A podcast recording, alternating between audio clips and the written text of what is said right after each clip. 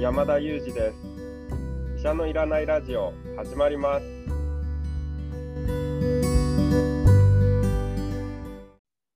この番組はニューヨーク在住の医師山田裕二先生に健康にまつわる情報を質問し医者のいらない状態を医者と一緒に実現しようという矛盾した番組です。山田裕二先生への質問役は講談社の臼井颯が務めます。聞きたいテーマや質問などはウェブマガジンミモレでの山田裕二先生の連載コーナーへお寄せいただければと思います。また、感想については、ハッシュタグ、医者のいらないラジオでツイッターでつぶやいていただければと思います。山田先生、今日はですね、あのニュースが入ってきましたが、ダイハードなどで有名なブルース・ウィルスさんがですね、あの、はい、俳優を引退するそうです。ははでその原因が失語症だというんですよね。なるほど。あの、67歳ということなんですけれども、はい。まず、失語症というのはどういう病気なんですか？なるほど。じゃあ、私得意の逆質問、失語症ってどんな病気だと思いますか？来ました。失語症に関する問いですね。最近この逆質問に対してだんだん正解率が上がってる気がするんですけど、はいはい。今回もちょっと行ってみたいと思います。はい。失語症は、まあ、読んで字のごとしと考えると、はい、言葉を失う、えー、病ですから、はい。あの、だんだん喋れなくなってくるってことですか？なるほど。そうですね。はい。半分正解です。半分正解。正解教えてください。50点ですね。半分正解でしたので。50点って、50点って聞くとかなりできなかった感じがします、ね。悔しいな。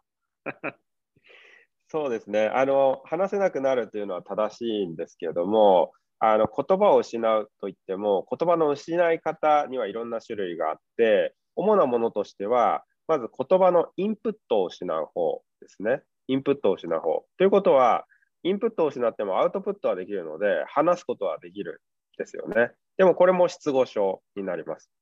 あるいはインプットはできるんだけれども、アウトプットができない。この場合、話せなくなりますよね。これも失語症と言われます。で今、なぜインプットとアウトプットで分けたかというと、言葉のインプット、まあ、聞いて理解することと、それから、ま、理解した言葉にこう応答して、まあ、あの発言する。まあ、これ実はですね、あの脳の別の場所でやってるんですね。同じ場所じゃないんです、司令塔が。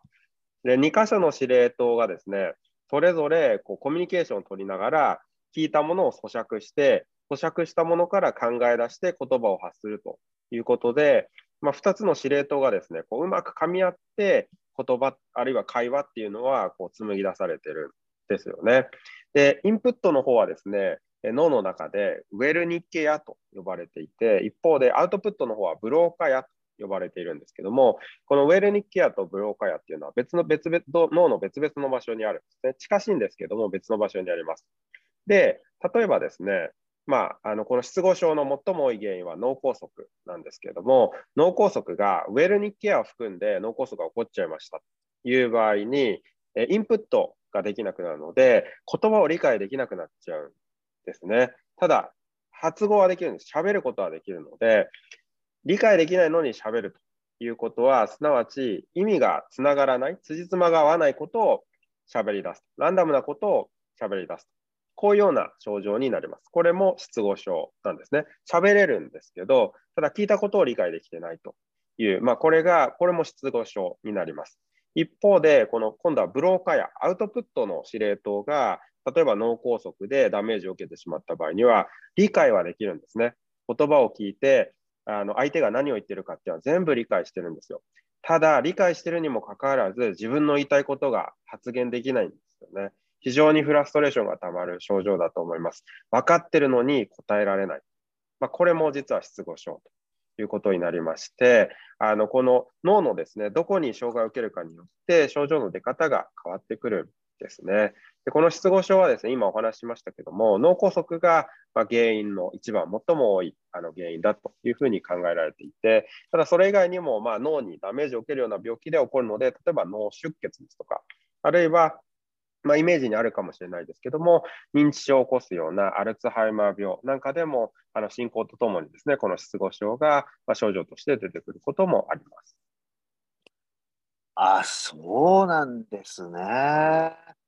では、今回はまだちょっとこうニュースで、えー、ブルース・ウィルスさんが失語症と診断を受けたというような話を聞いただけですので、これもまたちょっと原因がまだよくわからないですよね。そうですね、そもそもまずそのあのインプットがダメなのか、アウトプットがうまくいかないのか、あるいは両方ともうまくいかないのかもわからないですし、あるいはその失語症を起こした原因が何かということもちょっとニュースだけからは伝わってこないですよね。あまあ、でも、いずれにせよ、あの言葉のどこかの部分で、まあ、あの俳優業を続けるのは厳しいという判断なんでしょうね。そうですね。でも原因でおっしゃっていた、えー、脳梗塞、はい、あるいは脳出血、いずれもこう脳の血管のこう問題ですよね。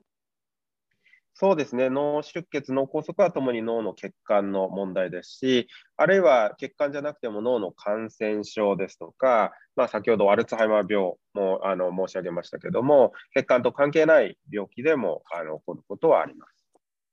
これもまたいろんな原因があり得るわけですね。そうですね。これまたいろんな原因がありえまして、原因によって治るもの、治らないものがあります。これはあの、えー、そうか、治るものと治らないものがあるんで、簡単にこう、そうか、治療し、治療を受けたから改善するかどうかもまたわからないわけですね。そうですね。なるほど。あの、脳梗塞のまあ後遺症なんかも非常に多いと思うんですけれども、これやっぱり予防としてはどういうことになるんでしょうか？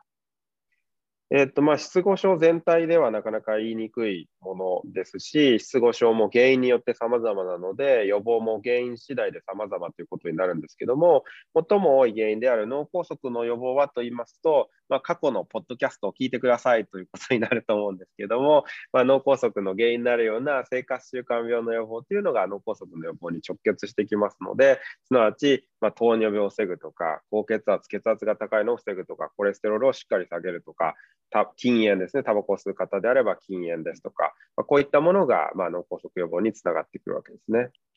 なるほど。あの脳の血管のもの、血管のその脳梗塞やえー、脳出血ですと男性に多い印象がありますけど、それは事実ですか、はい、えー、っとそうですね、まあ、ただあの、女性にもあのもちろん多い病気になりますし、特にあの高血圧というのは日本人に非常に多い病気ですので、性別に関わらずあの多く関わってくると思います。例えば、まあ、原因によってもあの、例えばですね、タバコ、喫煙はですね男性に多いですので、まあ、こういったところというのは男性が気をつけていかなければいけないことなんですけれども、まあ、糖尿病ですとか肥満ですとか、こういったところは性別に関係なく気をつけていかなければいけないところですよね。失語症自体も男女関係なく起きるものですか？そうですねあの、これもまた病気次第になりますので、あの性別関係なく、そういった病気が起こってしまえば、この失語症を発症することがあります。あなるほど。今回のあのブルース・ウィルスさんのケースですと、ご家族のコメントで、えー、ウィルスさんの認知能力に影響を与えているというコメントがあるということなんですけれども、これ、認知能力に影響を与えているってのはどういうことが想像できるんですかね？そうですね、まあ、認知能力といってもですね、認知能力自体が非常に広い言葉ですので、認知能力のうちの一体どこの機能が失われているのか、あるいは認知の機能が全体的に失われているのかも、その言葉からちょっと把握しづらいんですけども、例えばなんですけども、先ほどお話ししたようなインプットの障害を受ける、あのウェルニッキアの障害ということになればですね、言葉の認識ができなくなるということになりますので、まあ、そういったことを意図しての言葉なのかもしれませんし、ちょっとこれだけではなかなかつかみにくいですね。なるほど、分かりました。まあ、失語症という、まあ、症状に関しては分かっても、なかなか原因はまたいろいろあるというようなお話でした。いやー、本当になんか病気っていろいろありますね。そうですよね。まあ本当に何ですかね、もっと身近な例で、例えばパソコンが壊れたとか iPhone が壊れたということをイメージしていただくと iPhone が動かなくなったといっても原因は様々ですよね。で、その原因直さないと iPhone また動くようにならないですよね。それと同じように、同じ症状を見ていても、実は原因は様々なんですね。なので、あくまでやっぱりしっかり原因を探して、そしてその原因を突き止めて、そこにアプローチしなければ症状も良くならないですね。まあ、それがまあ医者の仕事なんですね。まあ、一つの症状を見て、そこから探っていって、原因がどこにあるのかっていうのを見出す。まあ、これが私たち医者の仕事の一つなんですけども、そういったことを私たち普段医療現場でやってるんですよね。ああ、なるほど。すごくあの、まっとうなお話なんですけど、意外と印象としては、症状を治すのが医者の仕事だと思ってる人も多いかもしれませんね。そうですよね。まあ、簡単に症状が治せればいいんですけども、やっぱり原因によって治療は本当にあの様々なので、原因を間違ってしまうと、間違った治療で治らないということになってきますので、あくまでやっぱり原因をまず突き止めるっていうことがすごく大事なんですよね。わかりました。どうもありがとうございます。今日は失語症について山田裕二先生に伺いました。えー、今日は薄井颯と